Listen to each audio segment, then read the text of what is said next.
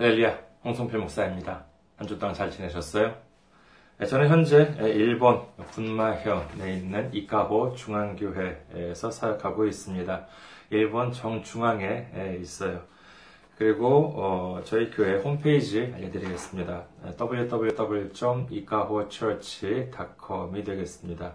아, 저희 교회에 오시면은 아, 저희 홈페이지에 오시면은 아, 저희 교회에 대한 안내 말씀과 주일 설교 말씀을 들으실 수가 있습니다.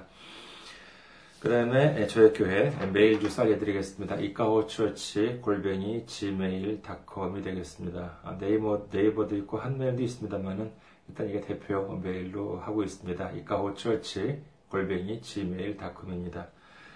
그리고 선교 후원으로 선교 주실 분들을 위해서 안내 말씀 음, 드리겠습니다. 한국 KB국민은행 079 21 0736 251 홍성필 명의로 되어 있습니다. KB국민은행 079 21 0736 251입니다.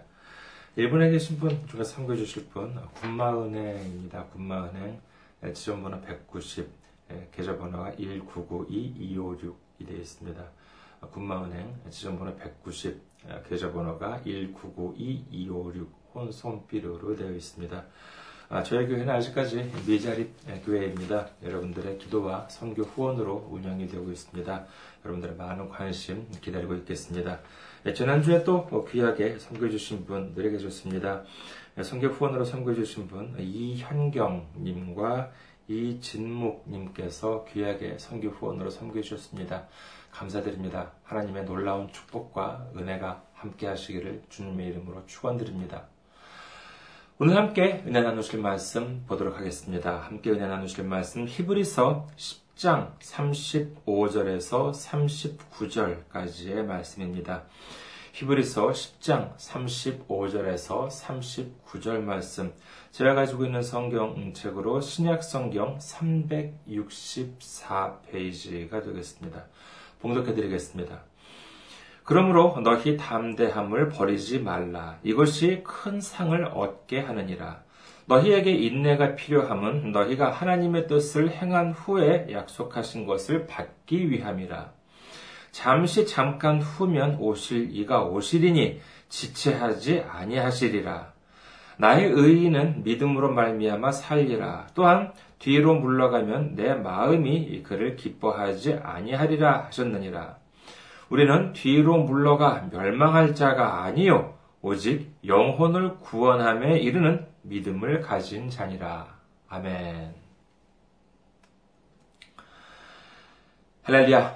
하나님을 사랑하시면 아멘 하시기 바랍니다. 아멘. 오늘 저는 여러분과 함께 주님이 기뻐하시는 도전이라는 제목으로 은혜를 나누고자 합니다. 얼마 전 라디오에서 도전이라는 말을 들었습니다. 아, 여러분께서는 도전이라고 하면은 어떤 뜻이라고 생각이 됩니까? 도전. 사전에 찾아보니까는요, 네, 이렇게 나와 있었습니다. 정면으로 맞서 싸움을 거는 것. 또는 비유적으로 어려운 사업이나 기록 경신 따위에 맞서는 것이라고 되어 있습니다. 세상에서 도전이라는 말을 많이 사용하죠. 네, 그런데 좀 너무 흔하게 쓰이는 것 같기도 합니다. 무슨 뭐 새로운 일을 하려고 하는 것을 두고 모두 도전이라고 하려고 하는 것 같기도 합니다. 하지만 한번 해보는 일과 도전이라고 하는 것은 분명한 차이가 있습니다. 무턱대고 새로운 일을 시작하면 모두가 다 도전? 음, 그거는 좀 아니지 않을까 합니다. 그렇다면 과연 도전이라고 하는 것은 무엇일까요? 사전에는 아까 살펴본 것처럼 음, 기록 경신이라는 말이 나옵니다만은 저는 이 도전이라고 하는 것을 0.01을 아는 것이라고 생각을 합니다. 좀 더 구체적으로 말씀드리자면요. 0.01의 후회를 아는 것이라고 할 수 있을 것입니다. 100m 세계 기록들을 보면은요, 그 기록 차이가 그 신기록과 그 바로 전 기록에 보면은요, 차이가 0.1초를 넘는 경우가 그렇게 많지 않습니다. 대부분 0.0 몇 초, 기록으로 세계 신기록이 나오지요. 얘는 세계 신기록만 봤을 때 일입니다만은요, 세계 여러 나라에서 한 해에 치러지는 수많은 100m 경주를 생각하면은요, 0.1초가 아니라 0.01초 차이로 승패가 갈리는 경우는 너무나도 많을 것입니다. 일상생활에서는요, 0.01초는 고사하고 1초에 뭐 대해서 진지하게 생각할 기회도 별로 없을 것입니다. 뭐 1초나 2초나 그냥 뭐 눈 깜짝할 사이 정도가 되겠지요. 하지만 이와 같은 경기에서는 0.1초가 아니라 0.01초로 희비가 엇갈릴 수 있는 것입니다. 세계적인 대회에 출전하는 이 100m 경주 선수라면요. 그래도 100m를 한 10초 이내로는 달린다고 해요. 그렇다면 그 경주에서 0.01초라고 하는 음, 길이는 얼마나 될까요? 뭐 단순 계산하면 금방 나오죠. 뭐 100m를 10초로 달린다. 그러면은 이렇게 조금씩 나눗셈을 하다 보면은 0.01초는 대략 한 10cm 정도의 차이가 난, 난다는 이야기가 됩니다. 요만한 차이죠. 여러분, 올림픽에는 참가하는 데 의의가 있다는 말이 있습니다. 솔직히 그런가요? 단순히 참가하는 데 의의가 있는 것이 아니라 참가해서 열심히 경기를 해야지요. 더 멀리 날아가야 하고, 더 높이 뛰어 올라야 하고, 더 빠르게 달려야 하는 것입니다. 그리고 1위부터 3위까지는 메달이 주어집니다. 시상대에 올라가는 영광을 얻게 되죠. 0.1초건, 0.01초건, 10cm건 1mm건 간에 이 3위 안에 들지 못하면은 이 시상대 위에 올라가지도 못하고 저 멀리에서 그 모습을 구경을 해야 합니다. 그렇다면 시상대에 올라가면은 다 똑같나요? 솔직히 은메달과 금메달은 하늘과 땅 차이라고 할 수 있습니다. 금메달, 그 가장 높은 곳에 올라가면은 그 나라가 아무리 작은 나라라 해도 그 나라가 아무리 경제적으로 어려운 나라라 해도 그 큰 경기장 전 세계가 주목하는 그곳에서 그곳에 그 나라의 국가가 울려 퍼지고 선수들과 수많은 관객들이 모두 기립해서 그 나라를 칭송합니다. 하지만 은메달과 동메달을 딴 나라들은 그 나라가 아무리 큰 나라고 돈이 많은 나라라 하더라도 국기는 올라가야지만 국가는 울려 퍼지지 않습니다. 어디 그뿐인가요? 은메달과 동메달을 딴 선수들은 2위와 3위이지만 금메달을 딴 선수는 뭐냐? 우승이라고 합니다. 영어로는 위너, 승리를 한 사람, 승자라고 하는 것이지요. 결국 이 1등을 한 사람만이 이긴 자, 승자라는 영광을 차지할 수 있는 것입니다. 이런 엄청난 차이라고 할 수 있겠지요. 자, 스타트 신호가 울려 퍼집니다. 땅! 하고 소리가 났, 어요 10초. 결코 이는 긴 시간은 아니지요. 이제 힘껏 달렸습니다. 그 차이가 정말 어, 어느 정도 나는지 모르겠는데, 근데 내가 졌어요. 10cm 0.01초 차이로 졌다고 생각해 보시기 바라겠습니다. 0.01초로 내가 졌어요. 그러면 여러분께서는 어떤 생각이 들겠습니까? 그래도 괜찮다? 나는 최선을 다했으니 후회는 없다? 물론 뭐 인터뷰 같은 것을 할 때라면 그렇게 대답할 수 있는 있겠습니다만은 10초도 아니고 1초, 1초도 아니고 0.01초 차이로 졌거나 0.01mm 차이로 졌는데도 진심으로 그런 생각이 들까요? 저는 아닌 것 같습니다. 아닐 겁니다. 저 같으면 참 많은 후회가 될 것 같아요. 아, 조금만 더, 그때 조금만, 그 순간 조금만 더 힘을 냈다면 조금만 더 힘을 낼 수 있었다면 내가 저 시상대 위에 설 수 있었을 텐데 그때 그 순간 조금만 더 노력했다면 가장 높은 곳에서 그 큰 영광을 차지할 수 있었을 텐데 그런 생각이 안 들겠습니까? 운동 선수도 그렇고 수험생들도 그렇겠죠. 예를 들어서 가끔 무슨 뭐 수석 합격이라는 말을 듣기도 합니다만은 그런 사람들은 어떻게 공부를 했을까요? 수석 합격, 옛날 말로는 장원급제가 되겠지요. 수석이라고 하는 것이 옛날에 장원이라고 했으니까는요. 수석 합격, 장원급제. 저는 평생 수석 합격을 놓쳐본 일이 없어서, 어, 아니고요. 평생 수석 합격이라고 하는 것을 한 번도 해본 적이 없습니다. 그래서 이 그 수석 합격, 음, 그 대한 그 기분은 어, 잘 모르겠습니다만은 한번 상상 제 나름대로 한번 상상을 해보았습니다. 어려운 시험 같은 경우에는 그냥 합격하기도 어려운데 수석 합격 1등으로 합격을 할 정도라면 실력이 보통 뛰어난 것은 아니었겠지요. 하지만 그렇다면 그 수석 합격을 할 정도의 능력이 있는 사람은 본래 실력이 있었습니까? 다른 수험생들보다 좀 여유롭게 공부를 했을까요? 올림픽 같은 데를 보면은요, 웬만해서는 큰 이변이 없습니다. 몇몇 후보들 중에서 유망한 주라고 이제 불리는 몇몇 사람들 중에서 한 사람이 우승을 하지요. 그렇다면 그들, 정말 우승 후보로 여겨졌던 그러한 사람들은 자신들은 원래 실력이 있으니까 다른 선수들보다도 연습이나 훈련을 덜 했을까요? 선수들을 보더라도 수험생들을 보더라도 아무리 실력이 있고 아무리 메달이나 합격이 보장된다고 하더라도 끝까지 최선을 다합니다. 왜요? 예. 0.01의 후회를 알기 때문입니다. 0.01점 차이로 떨어질 수도 있고 0.01초 차이로 질 수 있다는 사실을 알고 있기 때문인 것이지요. 0.01초, 0.01mm, 0.01점 차이로 내가 큰 영광을 얻을 수도 있겠지만은 반면에 0.01초, 0.01mm, 0.01점 차이로 그동안 내가 해봤던 모든 것이 물거품이 될 수도 있다는 사실을 너무나도 잘 알고 있기 때문인 것입니다.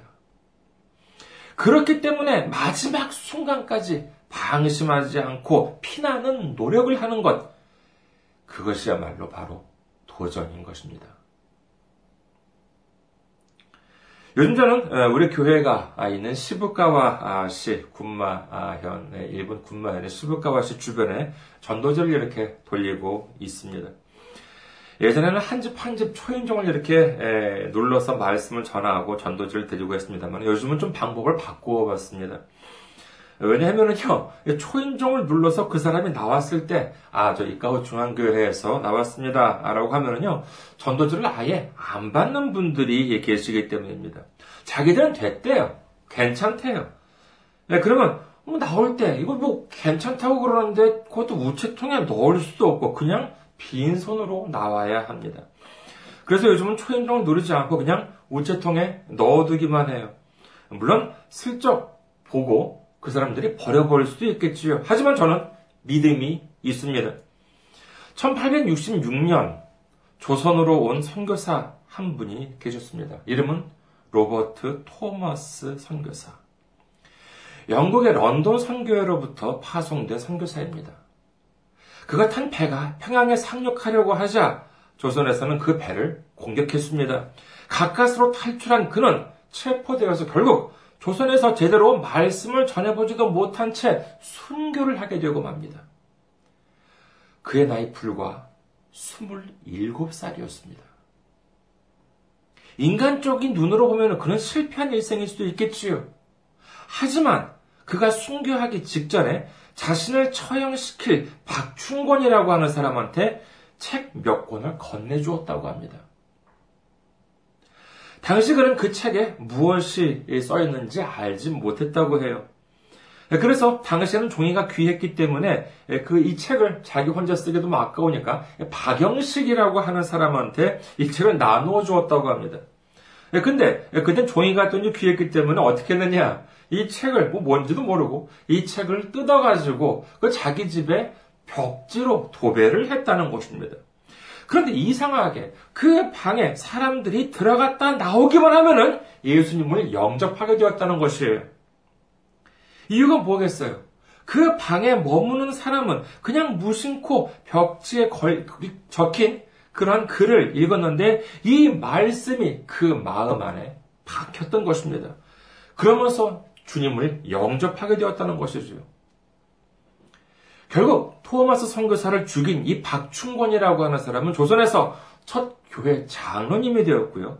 토마스 선교사로부터 받은 한문 성경을 벽지로 도배했던 이 박영식 이 사람은 조선 최초 교회인 널다리 교회를 세우게 되었는데 그뿐만이 아니라 이 널다리 교회는 훗날에 장대현 교회가 되어서 1900년도 초에 있었던 평양 대부흥, 역사적인 대부흥의 중심지가 되었던 것입니다. 하나님께서 하시는 일은 이처럼 참으로 놀랍습니다. 그래서 만약에 제가 나누어 드린 종이에 제 말과 제 글이 적혀 있었다라고 하면은 그걸 버리면은 아까운 마음도 들겠지만은 거기에는 주님의 말씀이 적혀 있고 성령님께서 역사하신다는 믿음이 있기 때문에 설령 그걸 그 사람이 지금 읽지 않는다 하더라도 아깝지 않습니다. 그 사람이 나중에 읽거나 아니면은 다른 사람이 읽고 은혜를 받을 수도 있는 노릇이고 하다못해 그 종이를 버렸다 하더라도 그것을 치우는 사람이 보고 주님을 알게 될 수도 있다고 믿기 때문입니다. 그런데 가끔 그 집 앞에 나와 있는 분, 아니면 뭐 거리를, 그 길을 걷고 있는 분들에게서 그런 말을 건넵니다. 아, 이제 이카오 중앙교회에서 나왔습니다. 그러면서 전도지를 들어요. 그러면은 일본 사람들은 참 친절해요. 아, 그러시군요. 참 수고가 많으십니다. 그러면서 뭐라 그런다고요? 자기는 괜찮다는 거예요. 필요 없으니 가져가라는 것입니다. 아까우니까 그냥 가져가래. 어차피 내가 가지고 있으면 버릴 거니까는. 참 알고 보면은요, 이 괜찮다라고 하는 말, 대단히 무서운 말입니다. 텔레비전에서 무슨 사고 소식이 나요. 예를 들어서 무슨 음주운전 사고 또는 과속운전 사고 같은 경우는 어떻습니까? 음주운전이나 과속운전 같은 걸 보더라도요, 보통 초보운전자가 하지는 않습니다. 적어도 운전 경력 몇 년, 몇십 년은 된 사람들이 하는 경우가 많지요. 그 사람들이 사고가 날 줄 알고 음주운전을 했습니까? 과속운전을 했습니까? 아니에요. 대부분 자기는 괜찮다고 생각했기 때문입니다. 내가 운전을 하루 이틀 한 줄 알아? 괜찮아, 괜찮아. 하지만 결국 어떻게 됩니까? 예, 사고가 납니다. 그러면 본인만의 문제입니까? 본인 인생만이 아니라 본인의 가족, 그리고 피해자와 그 피해자의 가족의 인생까지도 엉망으로 만들어버리고 마는 것입니다. 우리는 반드시 알아야 합니다. 무엇을 알아야 해요? 예, 괜찮지 않다는 것을 알아야 합니다. 이 괜찮다라고 하는 생각은요, 이 교회 바깥에만 있는 것이 아닙니다. 오히려 이 교회 안에 있는 이 괜찮다는 생각이 더욱 무섭습니다. 고린도 후서 5장 10절을 보도록 하겠습니다. 고린도 후서 5장 10절. 이는 우리가 다 반드시 그리스도의 심판대 앞에 나타나게 되어 각각 선악간에 그 몸으로 행한 것을 따라 받으려 함이라. 히브리서 9장 27절에서 28절 한 번 죽는 것은 사람에게 정해진 것이요 그 후에는 심판이 있으리니 이와 같이 그리스도도 많은 사람의 죄를 담당하시려고 단번에 들이신 바 되었고 구원에 이르게 하기 위하여 죄와 상관없이 자기를 바라는 자들에게 두 번째 나타나시리라. 여기에 보면은요. 안 믿는 사람만 심판을 받는다고 하지 않았습니다. 모든 사람들이 죽음 다음에 반드시 심판을 받게 된다고 하는 것이지요. 그럼에도 불구하고 아직까지도 세상에는 특히 이 교회에는 괜찮다는 생각이 뿌리 깊게 자리 잡고 있습니다. 한 번 믿으면 우리는 괜찮대요. 지옥에 가지 않는데요. 구원은 사라지지 않는다는 것이에요. 그렇다면, 자, 한 번 믿는다는 게 언제입니까? 주기도문을 외우면 돼요? 세례를 받으면 된다는 것인가요? 아니면은 직분을 받으면 이제 안심해도 된다는 것인가요? 시간 관계상 몇 구절만 보도록 하겠습니다. 마태복음 25장 28절에서 30절. 그에게서 그 한 달란트를 빼앗아 열 달란트 가진 자에게 주라. 무릇 있는 자는 본받아 어, 있는, 있는 자는 받아 풍족하게 되고 없는 자는 그 있는 것까지 예, 빼앗기리라. 그 이 무익한 종을 바깥 어두운 데로 내쫓으라. 거기서 슬피 울며 이를 갈리라 하니라. 이런 주인한테서 받은 달란트를 사용하지 않고 땅에 묻어놓은 종한테 주인이 한 말이죠. 이 당사자는 주인의 종이었습니다. 여기서 주인은 하나님이라고 한다면 종은 하나님을 믿었던 사람이라는 말이 되겠지요. 그러나 하나님을 제대로 알지 못하고 그는 결국 하나님으로부터 버림을 받습니다. 주님은 분명히 빼앗긴다라고 말씀하셨습니다. 이 빼앗기는 것이 무엇입니까? 한 번은 주어졌다가 잃는 것을 말하는 것이지요. 이는 요한계시록에도 있습니다. 요한계시록 3장 11절. 내가 속히 오르니 네가 가진 것을 굳게 잡아 아무도 내 멸류관을 빼앗지 못하게 하라. 여기서 예수님께서는 내가 받은 멸류관을 빼앗기지 말라라고 말씀하십니다. 이는 무엇입니까? 이미 주어진 멸류관을 빼앗길 수도 있다고 말씀하고 계신 것입니다. 요한계시록 2장도 봅니다. 요한계시록 2장 4절에서 5절. 그러나 너를 책망할 것이 있나니 너의 처음 사랑을 버렸느니라. 그러므로 어디서 떨어졌는지를 생각하고 회개하여 처음 행위를 가지라. 만일 그리하지 아니하고 회개하지 아니하면 내가 네게 가서 네 촛대를 그 자리에서 옮기리라. 이런 일부에 불과합니다만 성경에는 이처럼 기록되어 있음에도 불구하고 한 번 받은 구원은 영원하다. 한 번 받은 예수, 한 번 예수님을 믿으면은 천국에 간다? 이렇게 주장할 수 있겠습니까? 그렇다면 무엇입니까? 하나님으로부터 받은 달란트를 뺏어가고 빼앗기고 바깥 어두운 데를 내쫓겨도 슬피 울며 이를 갈게 되더라도 구원은 받는다는 것인가요? 멸류관을 빼앗겨도 천국에 들어갈 수 있다? 내 촛대를 다른 곳으로 옮기신다 하더라도 나는 하나님의 자녀가 될 수 있다는 것입니까? 사실 제가 이 말을 처음 들었던 것이 작년 이맘때쯤입니다. 미국에 있는 어떤 기독교 라디오 방송사로부터 한 메일을 받았어요. 그 내용에 의하면은 제 설교를 자신들의 한국어 방송에서 사용하고 싶다 그러면서 제게 방송 사용 허가와 8개 교리 질의에 답하라는 것이었습니다.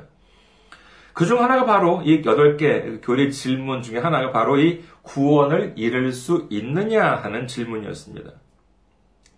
이 부분에 대해서 저는 이러이러해서 구원은 이룰 수가 있다. 이렇게 대답을 했더니만 그 부분이 자신들의 교리에 맞지 않아서 사용하지 못하겠다는 것이었습니다.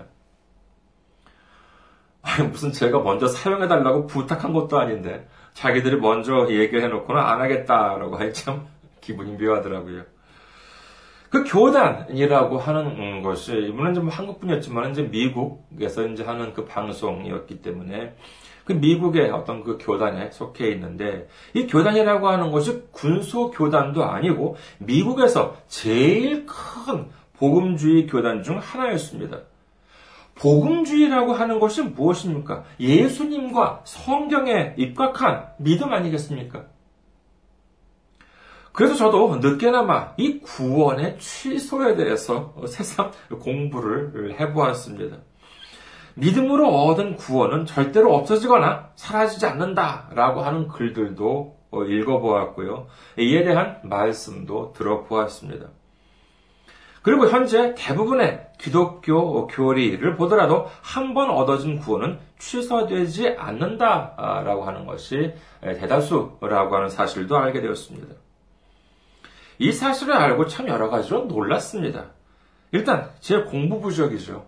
이와 같은 사실, 현재 복음주의를 표방하고 있는 대부분의 교단에서 이 구원의 취소는 없다고 주장하고 있다는 사실에 새삼 놀랐습니다. 만약에 그렇다면 다시 한번 제가 같은 질문을 하겠습니다. 하나님으로부터 받은 달란트를 빼앗기고 바깥 어두운 데로 내쫓겨서 슬피 울며 이를 갈게 되더라도 구원은 받았다는 것입니까? 멸관을 빼앗겨도 천국에 들어갈 수 있다는 것입니까? 내 촛대를 다른 곳으로 옮기신다 하더라도 나는 하나님의 자녀가 된다는 것입니까? 그렇다면 신앙인이 다른 사람을 속이고 교회 재산으로 자신과 자신들의 가족들의 배를 불리게 하는 일을 저질러도 구원을 받는다는 것입니까? 목회자가 돈 문제, 여성 문제를 일으킨다고 해도 다른 사람들의 학위 논문을 베끼거나 해도 그런 부정행위를 한다 하더라도 면류관을 받는다라고 하는 것입니까? 정말 괜찮다는 건가요? 어쩌면 그렇기 때문에 교회 안에서의 문제, 세상보다도 훨씬 더 깨끗해야 한다는 교회 안에서, 이 교단 안에서도 오히려 세상보다도 더욱 부끄러운 일들이 끊이지 않는지도 모릅니다. 제가 아직 성경을 좀 덜 공부했기 때문에 이렇게 생각하는지 모르겠습니다만 뭐 적어도 지금 현재까지는 아무리 성경을 살펴보아도 괜찮다는 생각이 들지 않는다는 것입니다. 여러분, 도전이 무엇이라고 했습니까? 0.01초, 0.01점, 0.01mm 차이로 영광을 얻을 수 있고 승리를 얻을 수도 있지만은 영광을 잃을 수도 있고 패배를 당할 수도 있다는 사실을 안다는 것이라고 말씀드렸습니다. 바울은 빌립보서에서 다음과 같이 고백합니다. 빌립보서 3장 14절. 표대를 향하여 그리스도 예수 안에서 하나님이 위에서 부르신 부름의 상을 위하여 달려가노라. 이 글을 읽고 이런 생각 들지 않으셨습니까? 아니, 그냥 걸어가면 되지. 왜 달려가야 해? 힘들게. 똑같은 질문을 100m 선수한테 한번 물어보세요. 그냥 골 라인까지 걸어가면 되지 왜 힘들게 달려가냐고 말입니다. 마태복음 11장 12절 봅니다. 마태복음 11장 12절. 세례 요한의 때부터 지금까지 천국은 침노를 당하나니 침노하는 자는 빼앗느니라. 아멘. 침노한다는 것은 대단히 심하게 공격을 받는다라고 하는 것인데 그렇다고 천국을 뭐 망하게 하려고 한다는 것 이런 것이 아니지요. 이를 얻기 위해서 천국을 차지하기 위해서 혼신의 힘을 다하는 사람들이 많다는 뜻입니다. 그래야 빼앗는다고 그래야지 침노해야지 빼앗는다고 혼신의 힘을 다해야 천국을 차지할 수 있다고 예수님께서는 분명히 말씀하고 계십니다. 걸어가지 않고 왜 힘들게 달려가냐고요? 예, 빼앗길지도 모르니까 빼앗길 수도 있으니까 달려간다는 것입니다. 혼신의 힘을 다해서 천국을 빼앗기 위해서 달려간다는 것입니다. 4년 만에 한 번 열리는 올림픽. 흔히들 여기에 참가하는 선수들은 4년을 준비한다고 하지요. 하지만 이는 옳지 정확한 말이라고는 할 수 없을 것입니다. 4년만 준비해서 올림픽에 나갈 수가 있겠습니까? 저도 한번 해볼까요? 그거는 어림도 없는 말씀입니다. 그 선수들, 올림픽에 나가는 선수들은 4년이 아니라 평생을 준비했습니다. 그야말로 혼신의 노력을 다해서 준비했던 것입니다. 힘이 안 들어요? 쉬고 싶지 않아요? 놀고 싶지 않겠습니까? 무슨 뭐 자기가 좋아하는 일을 하니까 하루하루가 즐거워요? 아무리 자기가 좋아한다 하더라도 한두 번이죠. 얼마나 힘들겠습니까? 왜 쉬고 싶거나 놀고 싶지 않겠습니까? 하지만 모든 것을 견딥니다. 그 이유가 무엇입니까? 그 순간을 인내함으로 받을 상이 있다는 사실을 분명히 알기 때문인 것입니다. 오늘 말씀을 다시 한번 보도록 하겠습니다. 히브리서 10장 35절에서 39절입니다.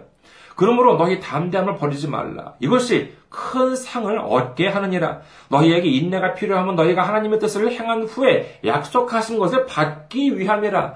잠시 잠깐 후면 오실 리가 오시리니 지체하지 아니하시리라. 나의 의인은 믿음으로 말미암아 살리라. 또한 뒤로 물러가면 내 마음이 그를 기뻐하지 아니하리라 하셨느니라. 우리는 뒤로 물러가 멸망할 자가 아니요 오직 영혼을 구원함에 이르는 믿음을 가진 자니라. 아멘. 우리는 인내함으로 받을 상이 반드시 분명히 있습니다. 하나님께서 하나님의 뜻을 행하신 후에 약속하신 큰 상을 반드시 주십니다. 믿으시면 아멘 하시기 바랍니다. 우리가 뒤로 물러간다는 것은 무엇입니까? 이 순간 힘들다고 물러간다는 것은 무엇을 뜻합니까?